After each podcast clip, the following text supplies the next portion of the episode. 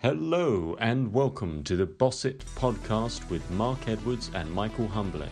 This podcast is released every week and is an over the shoulder look of a frank and candid discussion between two experienced software executives, providing you with useful tips, techniques, and the latest concepts to help you grow your software business in the fast paced digital age.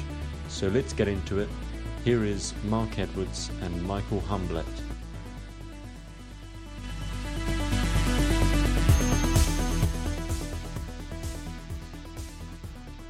Hello and welcome to the Boss It podcast. Hopefully, Michael can hear me and we're connected. I can hear you perfect, Mark. I can hear you perfect. Super. But, but uh, I'm not. Uh, I'm not alone today. It's a bit of Ah. a special um, episode because yeah, I have uh, a chicken in my home office. It's called Rosie. And you know how it goes. You have these important, you have these meetings with really important people, and then you get home and you realize at an instant you are at the lowest of the value ladder, or how do you call the hierarchy chain?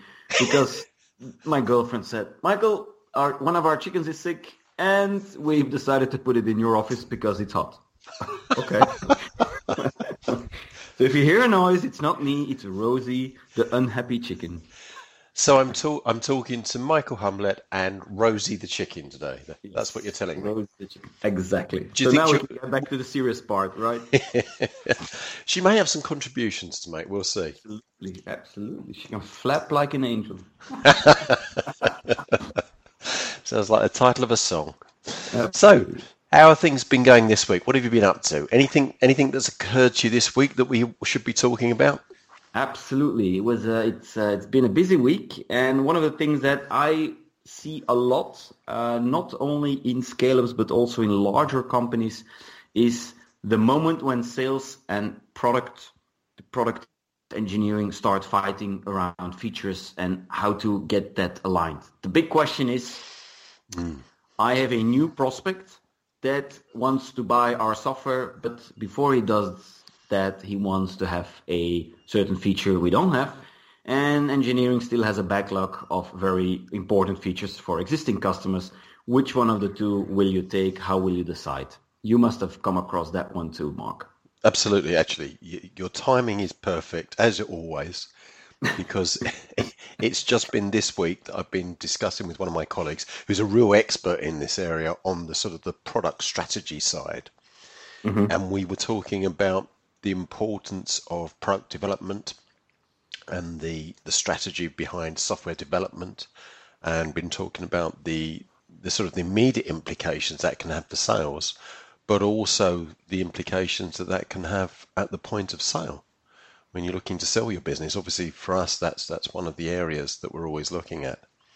And what we've what we've done is we've bought, we've built out a component of our service, which is looking at getting making sure you've got the right strategy, making sure that you do risk mitigation, and you get the correct marketing. Because there's a lot. It's a big area. It's a big topic. It's it's bigger than we can cover in this podcast, but uh, so critical and is often overlooked. You know, I've seen a lot of money wasted in this area. I think we should get your colleague one day in and just talk about that for an hour, actually. Yes, yes. Well, it's Vincent. You've you, you've met him. He's very good Yeah. on and very strong on this area, and I think it would make a, an interesting uh, interview that we could do. We could have a chat with him on the podcast. So, So that let- that would be good. Yeah. Let me ask like a shortcut question here. Yep. Because you're thinking of it. I'm thinking of at this stage of let's say sales. Yes. If if you had to make the choice, I know it's gonna be a difficult question. What would you prefer that a company focuses on their existing customers to make sure they are absolutely happy and upsell there, or rather on scaling on new ones? That's a difficult question. It is interesting. Uh, If you want Rosie to flap now and we start on something else, you just Yeah. shout. Give me some thinking. To, it's a good question, though. I like questions that, that make you think like that. I think the one of the really important areas, and, and this actually links back to something we touched upon before, which is the study that we've been doing over quite a few months now, looking at the unicorn companies. So these are the really fast growth companies within the software tech So what we've done is we've first of all gone out to identify those companies worldwide. Quite interesting when you start to break them down, look at them by countries, and then you're looking at the common denominators. And we're going to be putting together a, a paper on this. I've made lots and lots of notes, and um, it's quite interesting. We're starting to look for the common denominators, the patterns. What is it that we can learn from these really fast growth companies that can be applied to all of the businesses in software tech? And I think one of the things that jumped out at me immediately was their focus on the customer experience. So Absolutely. it's making that experience not just good but exceptional.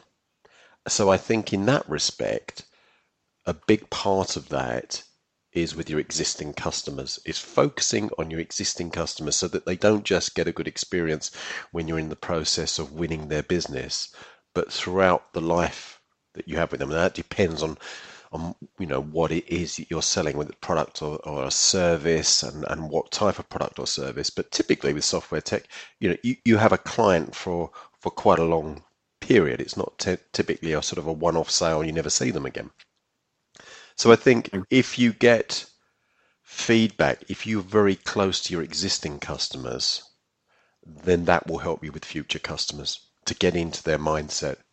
And in fact, interesting exercise that we've we've done over the last few weeks, and I just saw the final document today, which was a what we call a 3D profile on our customer, and it's creating this profile, and even we've got an image and we've got a name of the person of a of a customer, and it's their emotions, their drivers, everything about them, because that's so important in a business. So, so to answer your question, it's a tough one because obviously you want to have, you know, you want to focus on your existing customers, but you always want to be gaining new customers. I think if if I had to be pushed and choose, I'd say focus on your existing customers, make sure that that experience for them is really exceptional, and then go and win some new ones using that that knowledge and processes.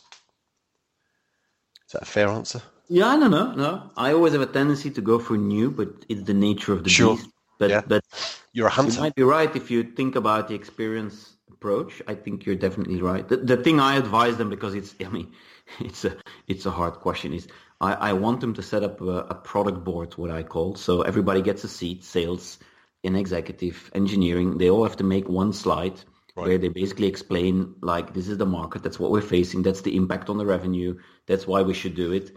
And I, I love to turn these things in a very positive team building kind of exercise where we make the hard choices, we compare, we all agree, nobody gets a veto, I mean, except the, the CEO, of course. And then yes. at the end of the day, I always add one slide on new ideas. And if you do that, everybody loves to talk about the new ideas. You make a tough choice. There's always somebody unhappy but then you talk about new ideas and then you feel the balance restoring itself. Mm. That, I mean, this is in short, a long story pushed together in two minutes, mm, which sure. Actually, Mark, leads me to the following topic where I've been today during lunch being confronted with was an executive worked, worked, worked day and night, day and night, and then got hit. Down, knockout, three weeks. Young guy, really good, really capable and he said it was not the fact of the working it was i he, he said my character started changing. I started to being annoying to everybody started fighting with everybody i mean you oh, okay. a lot. So, so, it wasn't an illness. It, it was overwork or stress or really? Purely stress related. Okay. Just worked yes. way too much. And and it's not about focus. He said there was so much going on he, he had to do it. So but that's the question of course. Wow, yeah, I think that's something that unfortunately we we see too often. Um, I saw a there was an article that I read. I think it was it may have been something that I was reading in a book fairly recently, and it said that, and it didn't actually back up this data. It said 49% of CEOs at some s- stage suffer from mental health problem. Now that that That's a lot. A bit, that seems a bit high to me, but actually, but it. I mean, that might be true. Probably. I, I haven't got the evidence to say that's not true. I yeah. do know that it does happen, and I've come across it frequently. Um, to sort of come down a notch from that, I think what I have seen excessively is where stress has got to the CEO to a level where it's it's inhibiting the way that he works. Yeah, exactly. I think you'd you'd have probably seen that as well. Yeah. He You know- becomes the big bottleneck, or he or she, by the way, becomes the big Yes. bottleneck. And yeah, what? But it's also a. It's like they can't let go of the control, and they really need to read like these typical websites and papers. They want to read every letter, and the guys, it's just not going to work. Trust the people. Yes. Yeah. I mean, typically these guys, they're, they're, they're hard workers. They're, you know, they're disciplined. They're determined. But I think that that sometimes can work against you. You have to be able to step back from the business.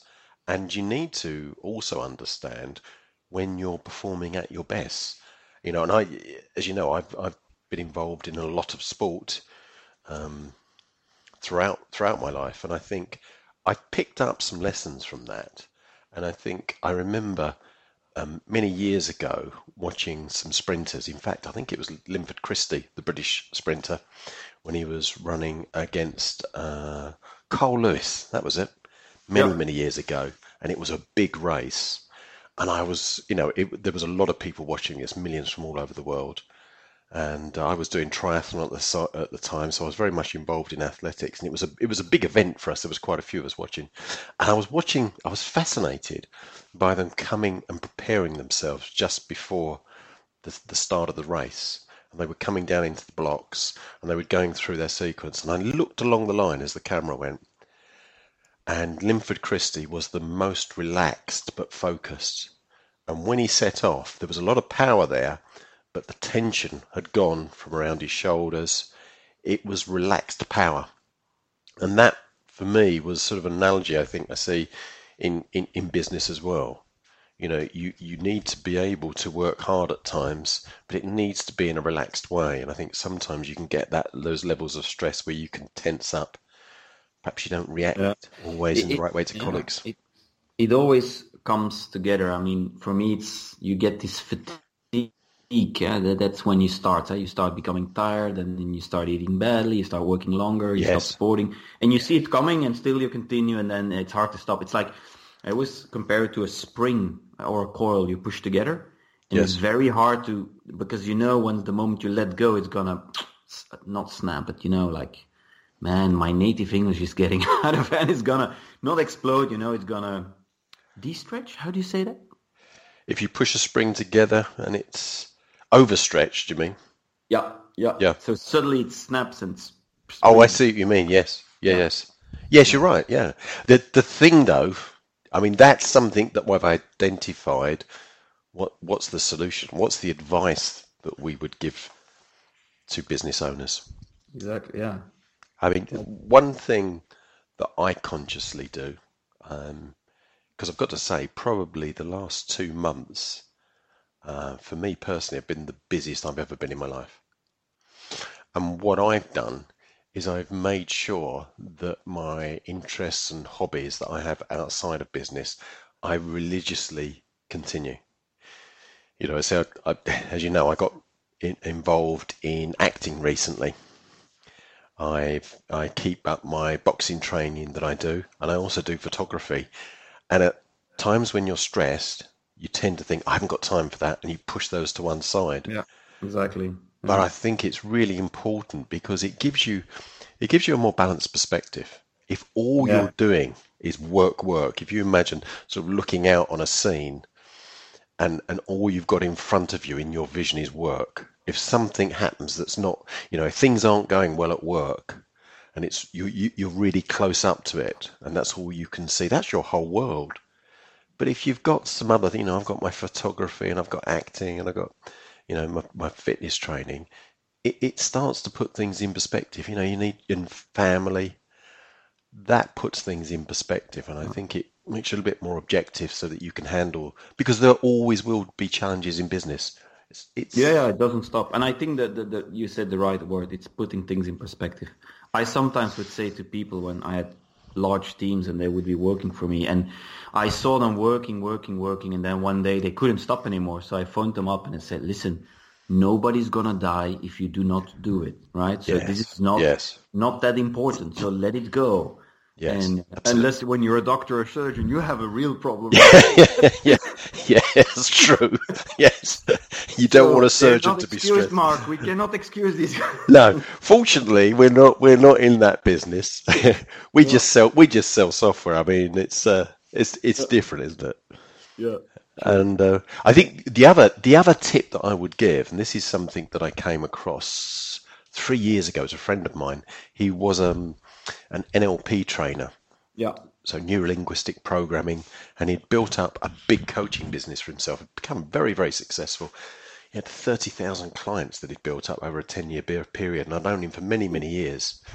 And um, he came to me and he said, "Mark, I'm going to give up NLP," and I was absolutely shocked. And I said to him, why? He said, because I found something better. And he explained it to me.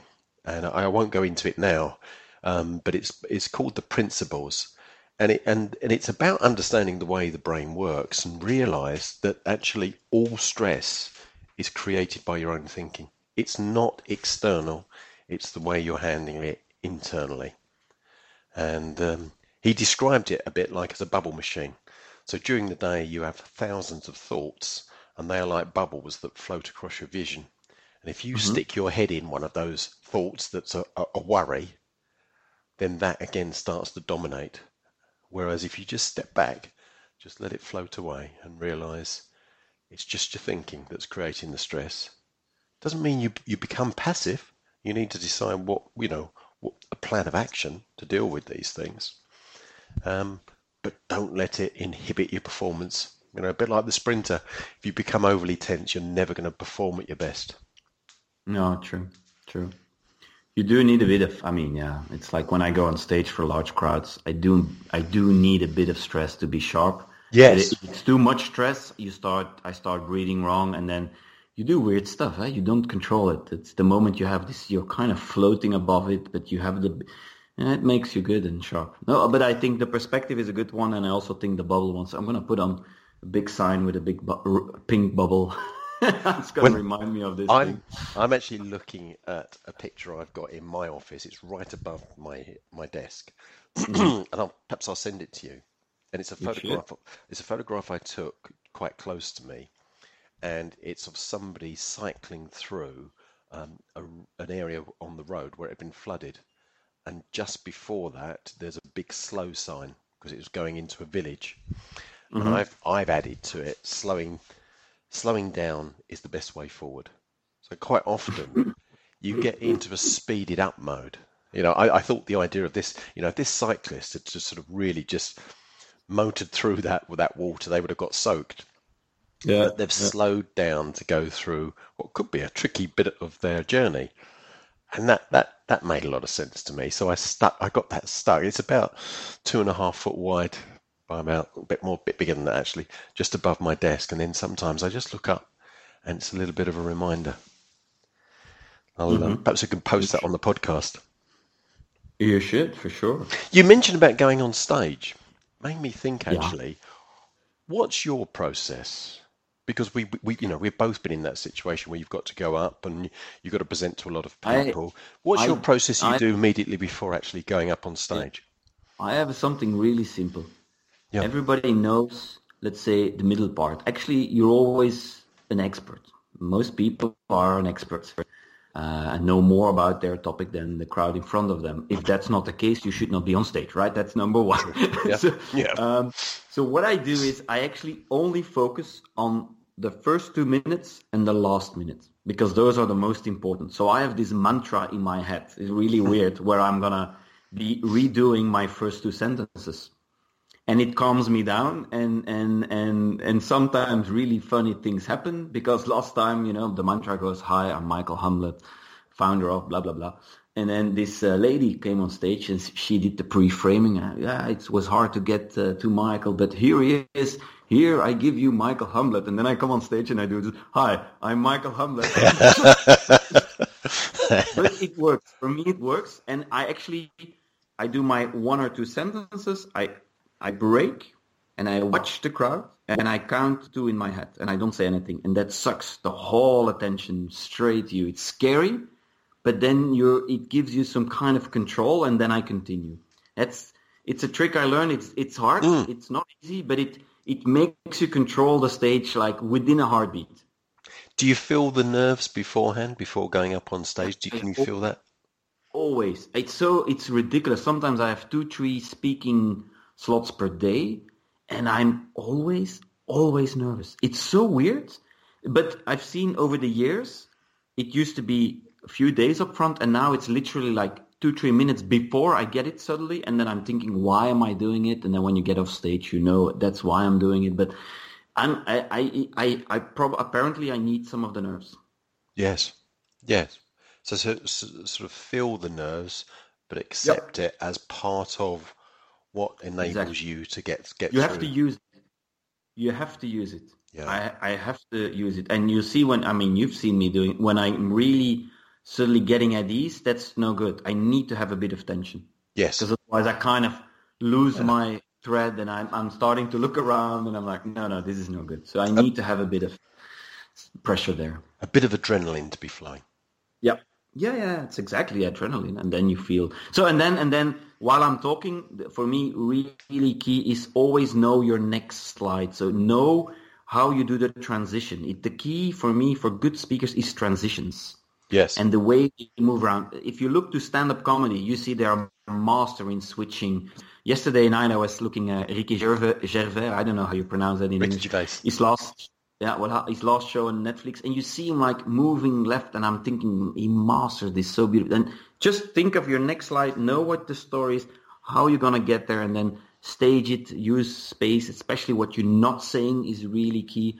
And then towards the end, you kind of build it up and then you say your last sentence and i don't know why people do people keep saying because you know i give a lot of teachings around how to present people keep saying this was my last slide i hope you enjoyed or i hope you did i didn't bore you i cannot understand you would do that something very simple if you don't know what to say people believe in people that believe you just say yes. i am convinced that blah blah blah of i believe yes. that if you would use one tip of today, you will make more revenue. Something like that. Yes. And then again, two second pause.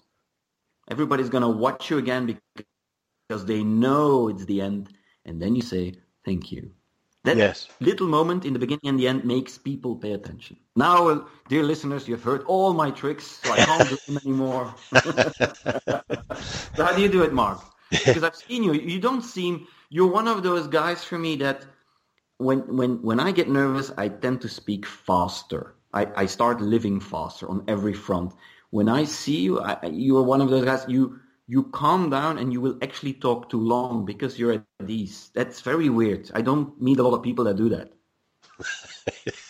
Saying okay. nicely,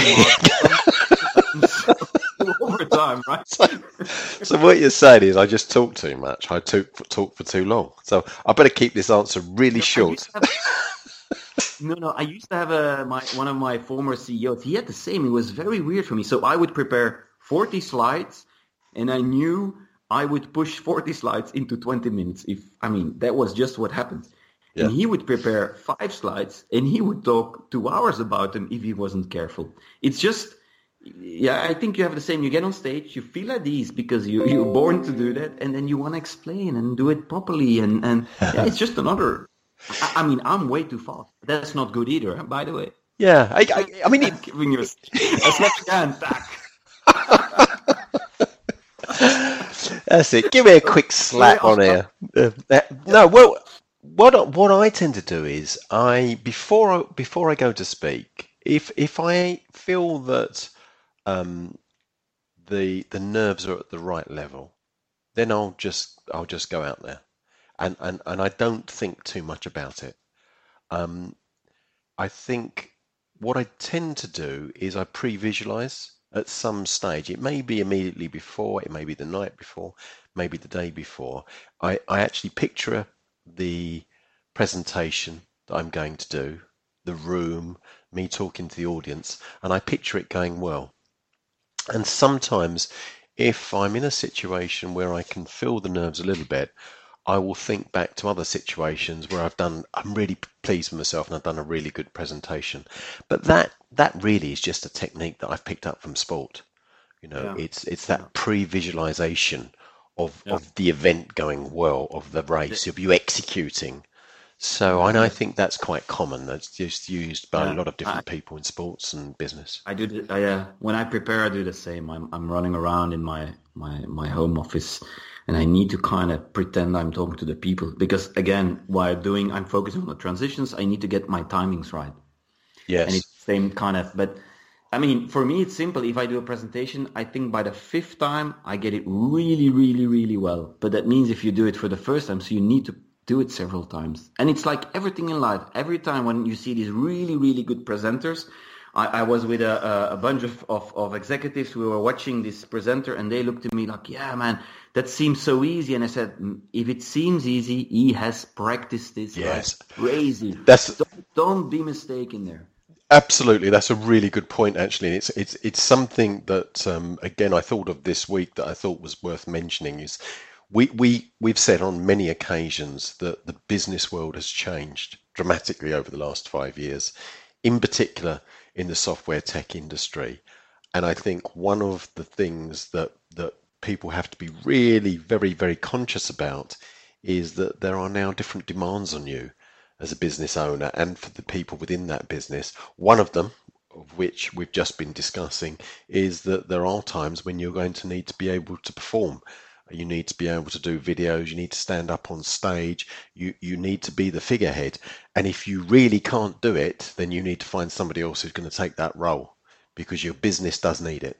It's really important. Um, and I think also just the way that you present your business, not just to big crowds, but also to individuals. Things that worked in the past that were okay, they, it doesn't work anymore. Really doesn't. You have to. Competition, they've raised the bar.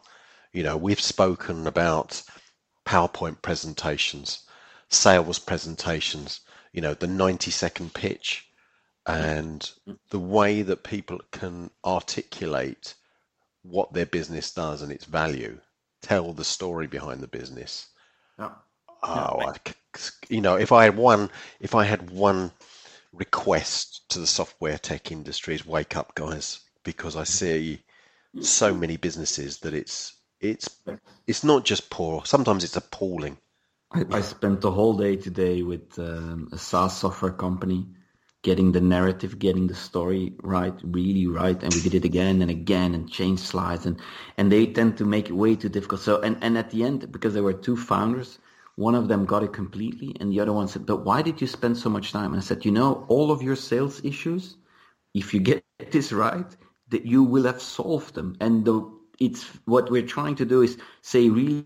complex stuff in a very easy way and it's just difficult so it's gonna mm. take time so yeah my brain was fried at the end of the day.